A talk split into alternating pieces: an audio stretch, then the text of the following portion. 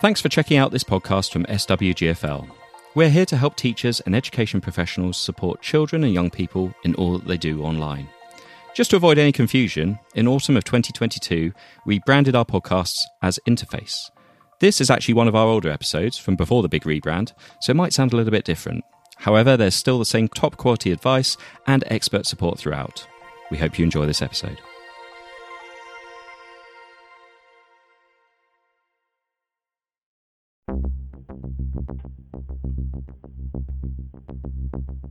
Welcome to this Safeguarding Children online podcast brought to you by SWGFL.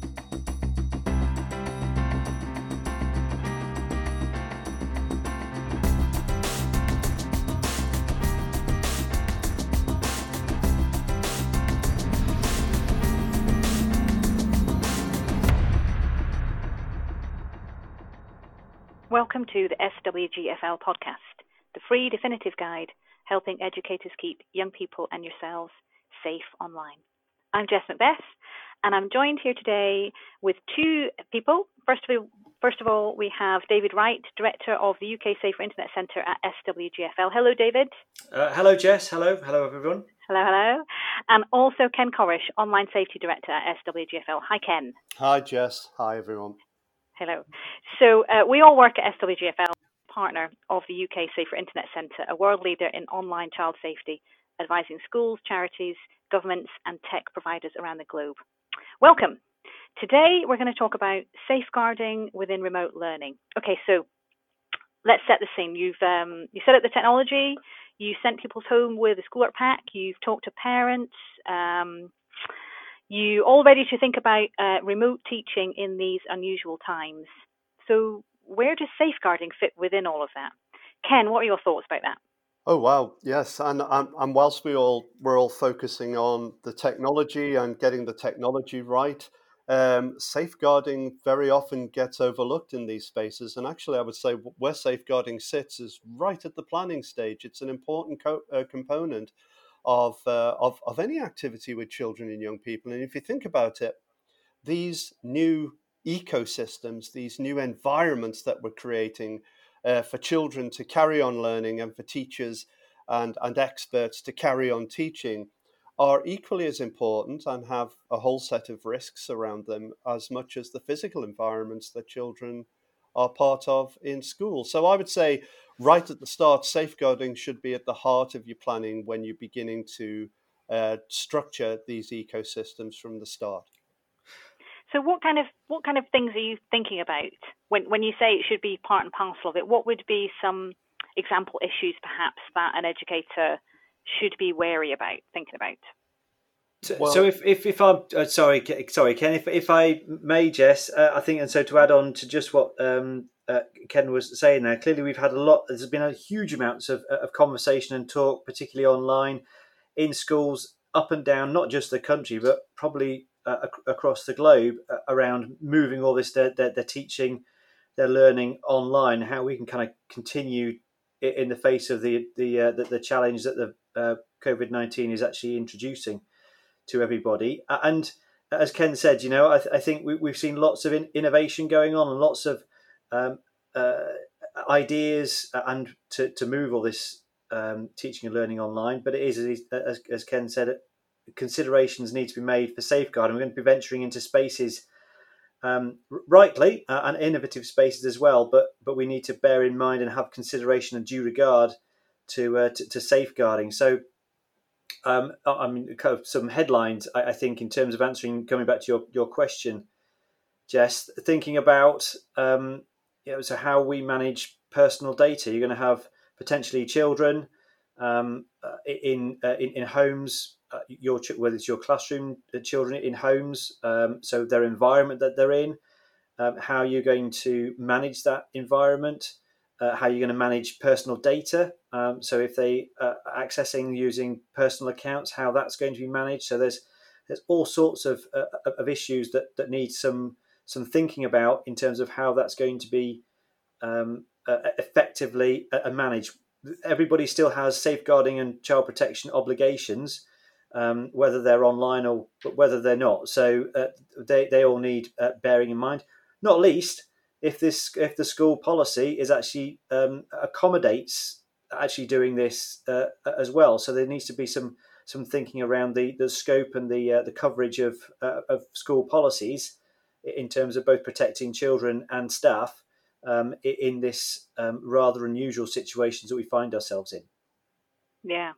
So, what do you think? I suppose as educators, we'll we'll be used to thinking about safeguarding within you know the school environment and I guess that's almost now become very much part and parcel of everything that an educator does within a school environment is thinking about the safeguarding element to it. But I suppose there is that element of, of, of not really we've we've rushed so much, haven't we, towards using the technology.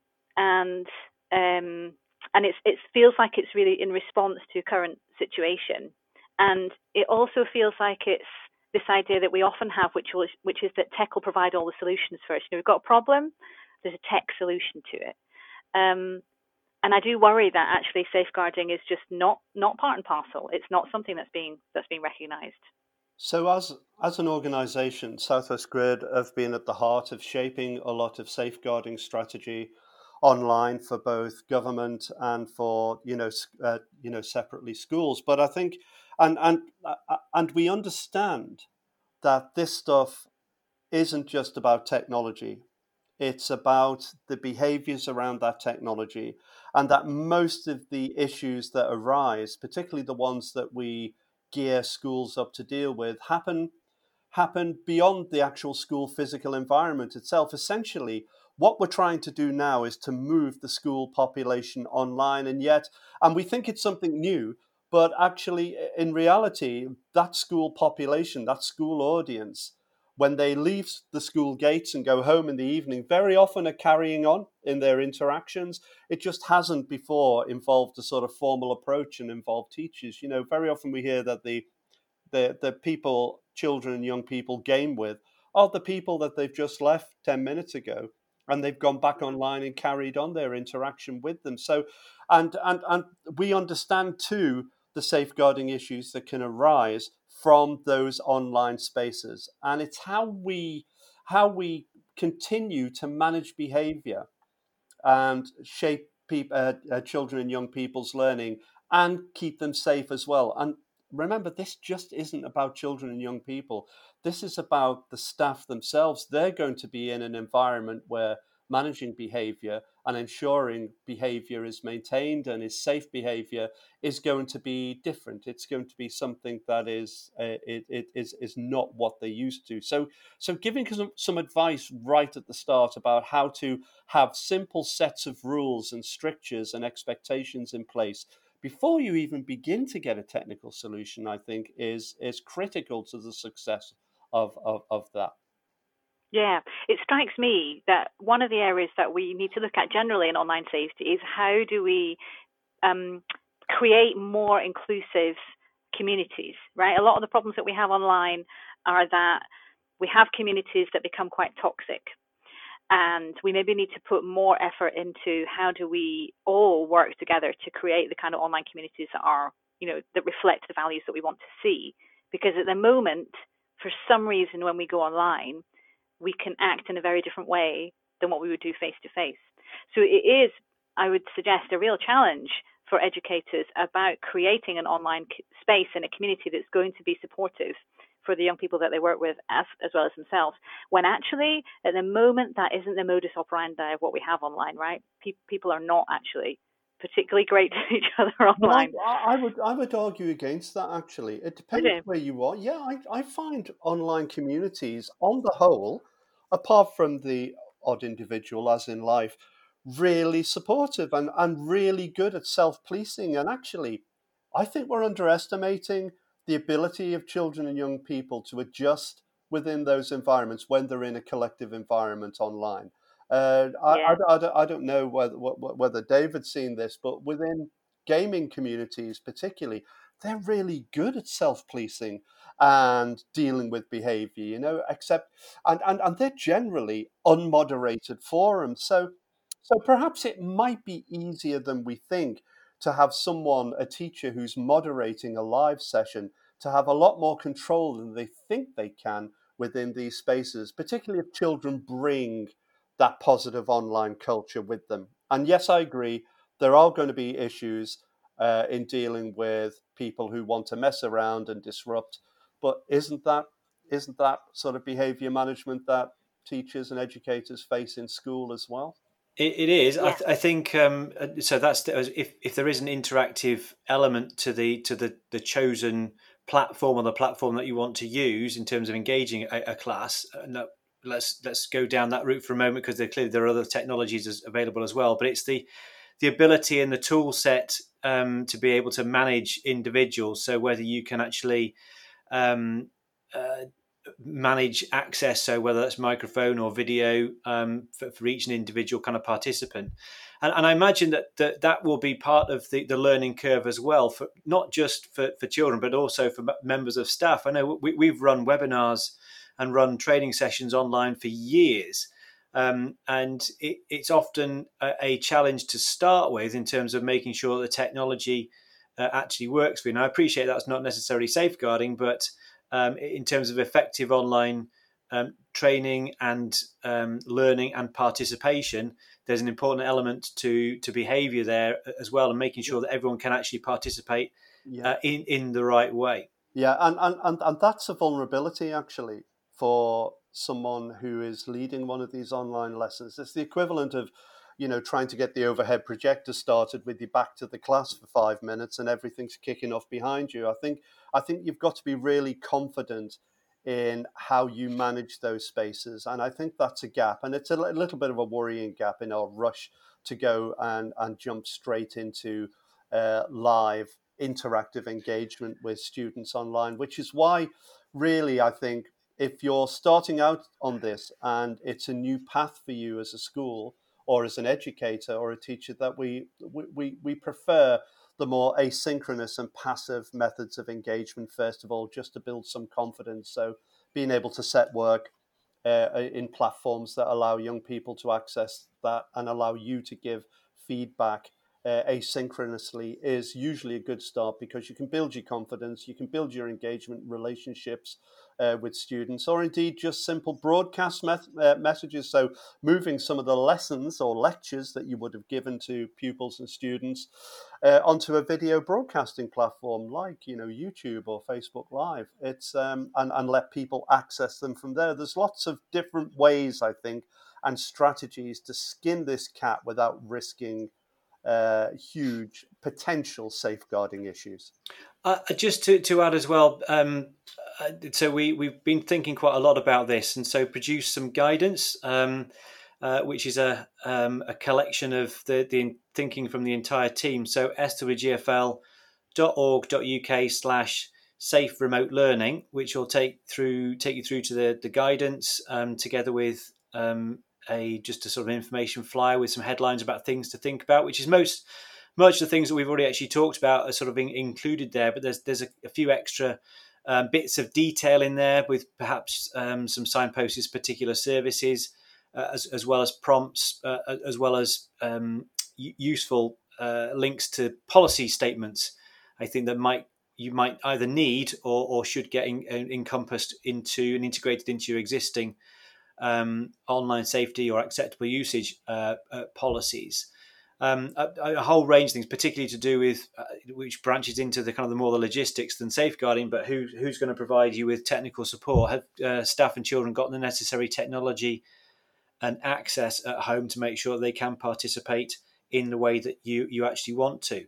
Yeah, um, and, uh, and Jess, I was going to say just just to add to that, I think our, our role right now at the moment, at the start of what could be a long journey for most, is to flag up that there are safeguarding concerns uh, that they need to consider along with just the technical stuff. And uh, as David said, that site flags those up in a really nice and easy to access and assimilate flyer. Um, that mm-hmm. already that the educators have been sharing around social media and Twitter to say, actually, you know, as part of this process, what about thinking about these things? And uh, you know, in in in every case I, have ever thought of, safeguarding trumps your your ability, you know, to to do something. It should be at the heart of those considerations too, and uh, and not to forget that as an organisation. Uh, we we are most of our, our all of our services are all online We have um, useful advice services if you could, you know, you want to drop us a line. Plus, we have a number of helplines as well. So, you know, if you do have safeguarding issues, uh, in, in, in your journey in using online technologies with, with, with children, then we, we've got the Professionals Online Safety Helpline. All the details of those you can contact on the flyer and on the site that David mentioned. When you're talking about um, the helplines there, Ken, I suppose one of the other aspects to all of this, we've we've talked a lot about um, in, I mean, in general terms, people staying at home and self isolating and, and you know accessing everything mm-hmm. online, and I suppose there is this rising concern about how people are going to cope in that situation. You know, the, the lack of kind of um, social contact directly with people. You know, rubbing shoulders with people. Um, and I what, what are your thoughts on that in terms of supporting young people who are feeling perhaps more, you know, isolated, and, and we don't really know how long this is going to last. No. And perhaps same for, for, for teachers as well. You know, they as much as anybody else need that kind of support from um, their colleagues, and you know that they would normally get through through kind of school environment as well. It's going to be quite different yeah, isolation. I see. You know, there's the, the the ideas around self isolation for for many sectors of society, not least of which are are the older members of society as well, who are expected or anticipated to self isolate for long periods of time.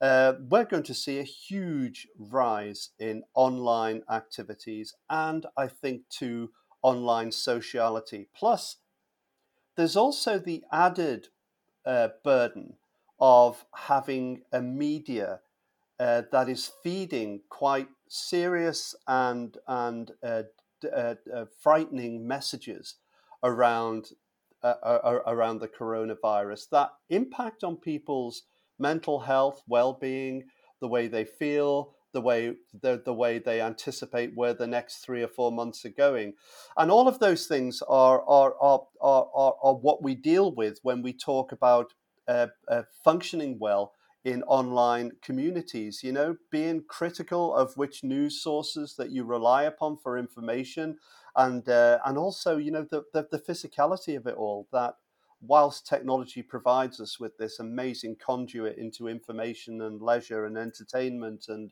education, actually taking regular breaks away from it is also important too. So I, yeah, I, I, I can see I can see the whole country gearing up to put huge strain on online services, but also generating problems in itself, really.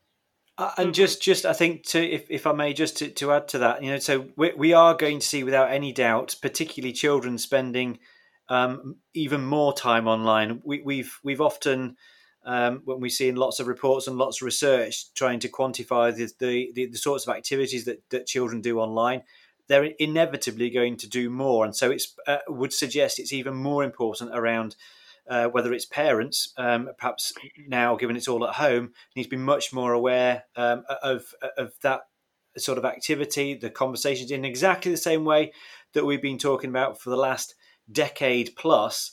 Um, just to keep children not just um, safe, but also thinking about their, their well-being um, uh, as and well. Their physical health, yeah, and their physical health too. You know, uh, I think that this the, to to a certain degree, there's a there's an irony in of all of this when we've been talking about screen time and the amount of children time spent uh, engaged with screens, and yet we see this technology being our one gateway out of self isolation, and uh, you know we haven't really anticipated what that means in terms of behaviors after all this is over and uh, and how we begin to get back and set a foot back into real life and back into the physical world. You know, we're talking about online education as though it's a continuation of, of, of their schooling and that children are going to be really good at it. We're going to be really good at managing it. But, you know, th- that could mean sort of up to 12 hours a day engaged with screen time. And, you know, in the real life, children go to school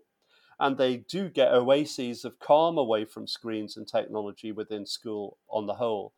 And yet now we're looking at this being sort of, uh, we don't understand yet what the cumulative effect of this is, but that's what we've got. And that's where technology has stepped into the breach to allow some continuation of of uh, you know for schools to run, to businesses to continue training, for us still to meet with our with our nearest and dearest as well. Yeah, it's very much like it's kind of multi-layered, isn't it? You know, you've got you've got the basic steps of of a kind of safeguarding um, to follow, and but then it gets into this much broader idea of completely changing how we're living our lives, at least in the in the kind of short term. Yeah, and, and, the, and the legacy of that as well. The legacy of that in how yeah. we, we, we carry on after this crisis is over. But I think in the first instance, it that there is a, also a delicious irony that that that we've been considering how important technology is within schools and seen some schools take decisions to cut back on technology budgets and uh, to cut back on the number of students who register for computing courses, uh, to to uh, you know banning mobile phones in schools, and now that very technology that we anticipated was distracting away from what we called real teaching and learning is providing the basis, the fundamental foundation for us to continue teaching and learning in some way, shape, or form. So there has been a little bit, I think, David. I don't know whether you agree about about disenfranchising away from technology, and to a certain extent, because of that, a little bit of de-skilling around these things.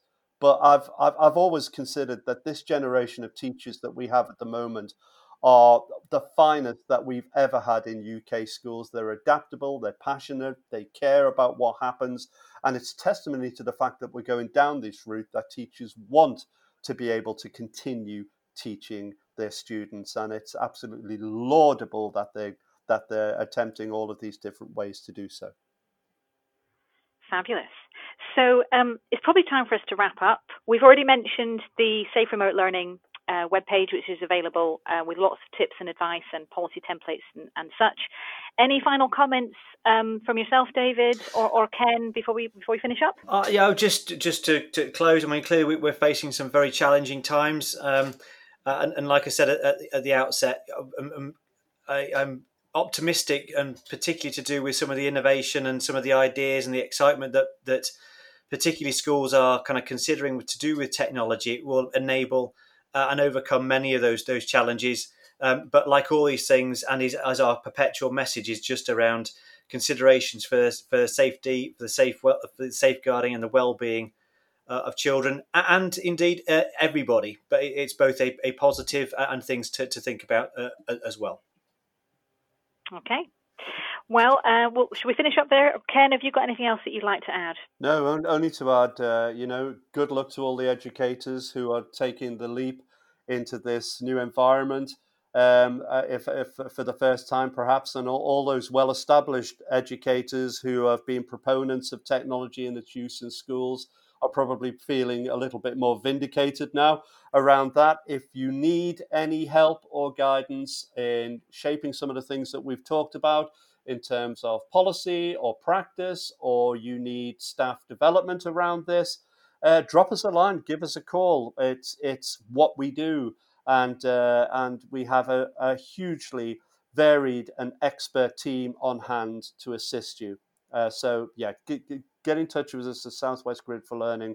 We'd be we'd be delighted and privileged to help you out. Thank you very much, Ken and David.